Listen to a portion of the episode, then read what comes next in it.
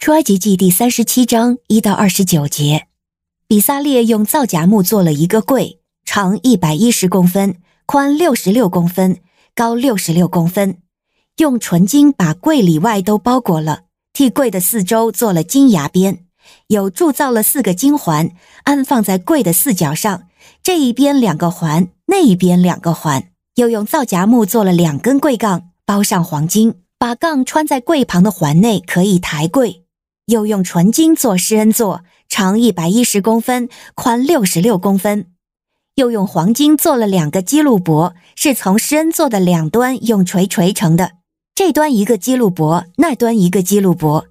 他在施恩座的两端做了两个基路伯，和施恩座连在一起。两个基路伯高展着翅膀，用他们的翅膀遮掩着施恩座。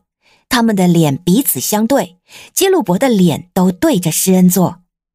他又用皂荚木做了一张桌子，长八十八公分，宽四十四公分，高六十六公分，用纯金把桌子包裹，替桌子的四周做了金牙边，又替桌子的四周做了七十五公厘宽的框子，框子的四周又做了金牙边，又替桌子铸造四个金环。把环子安放在桌子四角的四角上，环子靠近框子是穿杠的地方，可以抬桌子。又用皂荚木做了两根杠，用金子把杠包裹，可以抬桌子。又用纯金做桌子的器皿，就是盘子、碟子、碗和奠酒用的杯。他用纯金做了一个灯台，他用锤锤成灯台，灯台的座和干跟杯、球、花都是连在一起的。灯台的两边伸出六个枝子，这一边有三个灯台枝子，那一边也有三个灯台枝子。在这一个枝子有三个杯，形状好像杏花，有球有花儿。在那一个枝子上也有三个杯，形状好像杏花，有球有花儿。从灯台那里伸出来的六个枝子都是这样。灯台上有四个杯，形状好像杏花，有球有花儿。从灯台伸出的每两个枝子以下都有一个球，灯台的六个枝子都是这样。这些球和枝子都是连在一起的，全都是一块纯金锤成的。又用纯金做灯台的七个灯盏、竹简和蜡花盘碟。他用了三十五公斤纯金做灯台和灯台的一切器具。他用皂荚木做了一座香坛，长四十四公分，宽四十四公分，是正方形的。高八十八公分，坛的四角是与坛连在一起的，又用纯金把坛包裹，坛顶、坛的四边和坛的四角都包裹，又替坛做了金牙边，又替坛做了两个金环，安放在牙边以下，坛的两侧就是坛的两旁，做穿杠的地方，用来抬坛。用皂荚木做了两根杠，用金包裹。又按着制香料者的制法制圣膏油以及芬芳的醇香。您现在收听的是天赋爸爸说话网。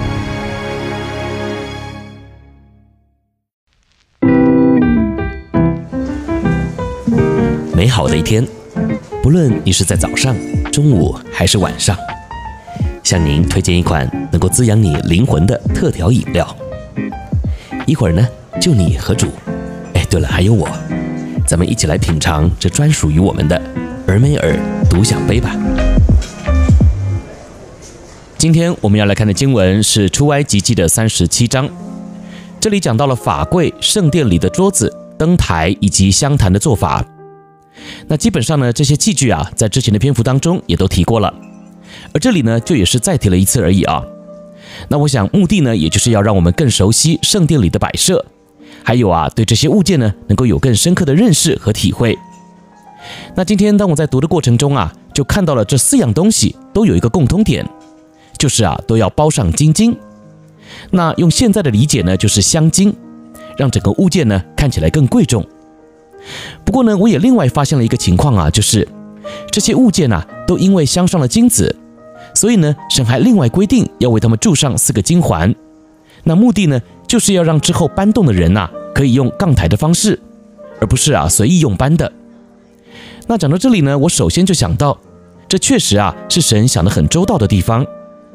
毕竟啊，这个圣殿的设计是随时可以拆装的，因此呢，如果搬动这些物品的人啊，用的都是自己的方式来搬，那一定呢就会很容易损耗搬坏。因此呢，透过杠抬的方式啊，就也能够最大程度的避免这样的风险。不过呢，我们也可以按照常理来判断啊，用这样的方式抬啊，也并无法保证上面的金漆啊可以完全的不被破坏，因为这个金环和杠接触的位置啊，肯定呢就会因为搬动的关系而被磨掉。因此呢，今天当我在默想这段记载的时候啊，也就想到，这个呢就很像我们同工之间彼此的关系啊。